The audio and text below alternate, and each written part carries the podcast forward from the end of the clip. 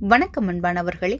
இது உங்கள் தமிழ் நாவல் ஒளி நாவல்கள் ஒளி வழியாக உங்கள் செவிக்க விருந்தாக. உயர் திரு சு. சமுத்திரம் அவர்கள் எழுதிய தாளம்பூ. இது ஒரு சமூக நாவல். அத்தியாயம் இருபத்தேழு தாழம்பூ சரோஜா தோளில் கருப்பு கயிறு போட்ட சிவப்பு பிளாஸ்கை தொங்க போட்டு கொண்டிருந்தாள். அந்த பிளாஸ்க் வயிற்றுக்கு மேலே அங்கும் இங்கும் ஆடியது. அவளது இரண்டு கரங்களிலும் இரண்டு பொட்டலங்கள். கிட்டத்தட்ட சர்க்கஸ்காரி மாதிரி உடம்பை பேலன்ஸ் செய்து கொண்டு அலுவலகத்திற்குள் போனாள். அரசாங்க கேன்டீன் சரியில்லை என்று வெளியே ஒரு கிலோமீட்டர் தொலைவில் உள்ள ஹோட்டலில் வாங்கிக் கொண்டு வர சொல்லியிருந்தார்கள். அவள் அலுவலகத்திற்குள் வந்ததும் வராததுமாக பலர் நச்சரித்தார்கள். அவள் ஏற்கனவே குடித்து முடித்து கிடந்த எச்சில் கிளாஸ்களை ஒவ்வொரு விரலுக்கும் ஒவ்வொன்றாக எடுக்கப் போன போது கிரேடு டூ கிளர்க்கும் டைபிஸ்டுமான கனகா மேஜையை தட்டியபடியே கத்தினாள். ஏய் சரோ இந்த மொட்டை டைப்ரைட்டர் சரியில்லை ஜெனரல் செக்ஷனுக்கு போய் வேற டைப்ரைட்டர் எடுத்துட்டு வான்னு சொன்னேனே ஏன் கொண்டு வரல? போனேம்மா ஒரிஜினல் பின்னு போனாதான் கொடுப்பாங்களாம். உன்னை பார்த்தாலே யாருக்கும் கொடுக்கணும்னு தோணாது. அப்துல்லா இவளை கூட்டிக்கிட்டு போ. எனக்கு கல்யாணம் ஆயிட்டுமா? ஆனாலும் பாதகம் இல்லை அது உங்க ரெண்டு பேரோட இஷ்டம். நீ தான் பெரிய ஆளுன்னு எல்லாருக்குமே தெரியுமே. சரி இவளை கூட்டிக்கிட்டு போய் தோல்ல டைப்ரைட்டரை ஏத்தி விடு. இப்பதானே மணி பதினொன்னாவது. இதுக்குள்ளேயே ஆளுங்க வருவாங்க. அப்படியே வந்தாலும் கான்டீனுக்கு போயிருப்பாங்க. அப்புறம் பார்க்கலாம். ஏய் சரோசா இதோ பாரு என்னோட நாற்காலி எப்படி இருக்குன்னு? ஏன் துடைக்கல? வேலைக்கார பெண்ணின் சம்பள பாக்கியை அந்த அலுவலகம் மூலமாக சரிக்கட்ட முயன்ற இன்னொரு கிளக் வனஜா சும்மா சொல்லி வைப்பது போல் சொன்னாள். இது தேராத கேசுப்பா. ஒழுங்கா இருந்த இந்த இளங்கோவுக்கு ஏன் தான் புத்தி இப்படி கெட்டு போச்சோ?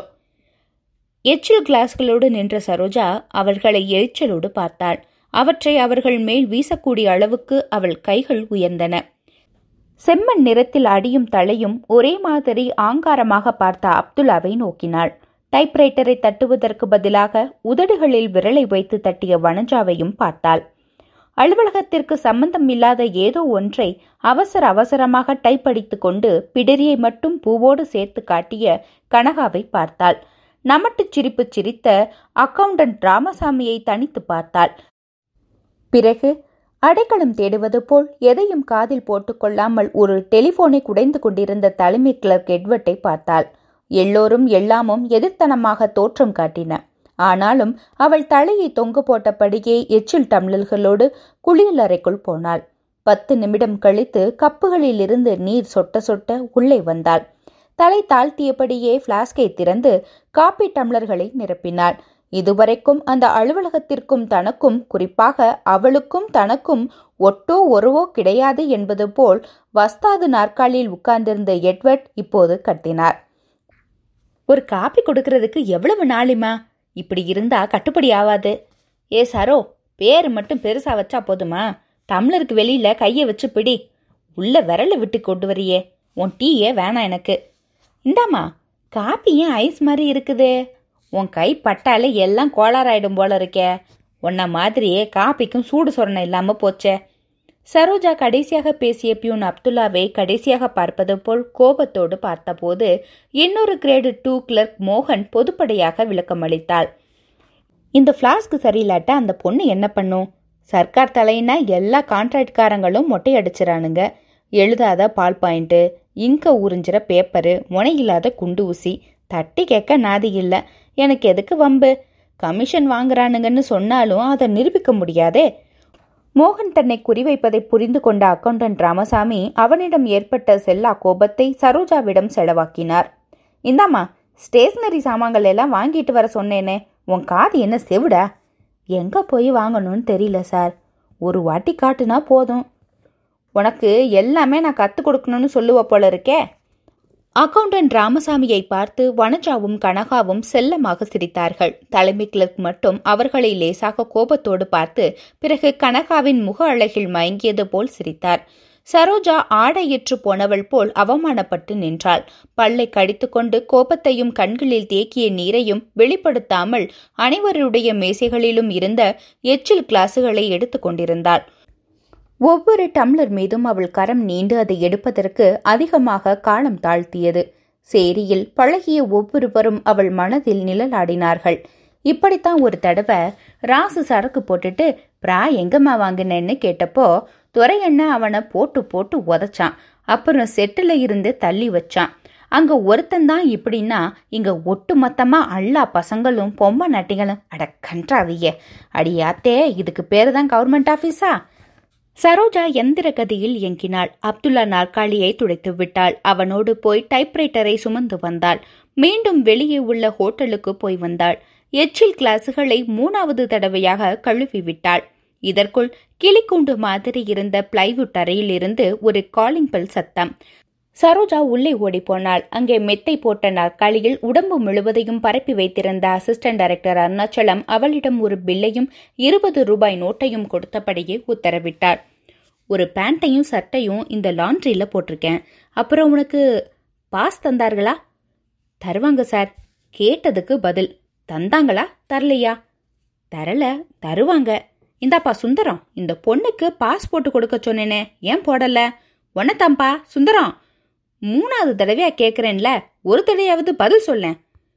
நேத்து போட்டு கொடுக்கறதா இருந்தேன். அதுக்குள்ள உங்க எல்ஐசி பணத்தை கட்ட போயிட்டேனா இன்னைக்கு காலையில போடலாம்னு நினைச்சேன். அதுக்குள்ள உங்க டெலிஃபோன் பில்லை கட்ட போனேனா சரோஜா லாண்ட்ரி பில்லோடு வெளியே வந்தபோது பி ஏ சுந்தரம் எரிந்து விழுந்தான். உன் மனசுல என்னம்மா நினைப்பே? வேலையில சேர்ந்து இன்னும் ஒரு வாரம் கூட ஆகல. அதுக்குள்ள உன் புத்திய காட்டிட்டிய. ஆபீசர்கிட்ட போய் ஏன் கம்ப்ளைண்ட் செய்யற? நான் வேணும்னு சத்தியமா? இனிமே உனக்கு பாஸ்லாம் தரமாட்டேன். வேணும்னா நான் சொன்னேன்னு உள்ள கிடக்கிறது கிட்ட போய் சொல்லு.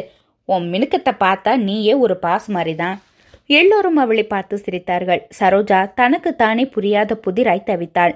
அந்த சமயம் பார்த்து உயரம் கனம் வயது ஆகிய முப்பரிமாணங்களிலும் நடுத்தரமான ஒருத்தர் உள்ளே வந்தார்.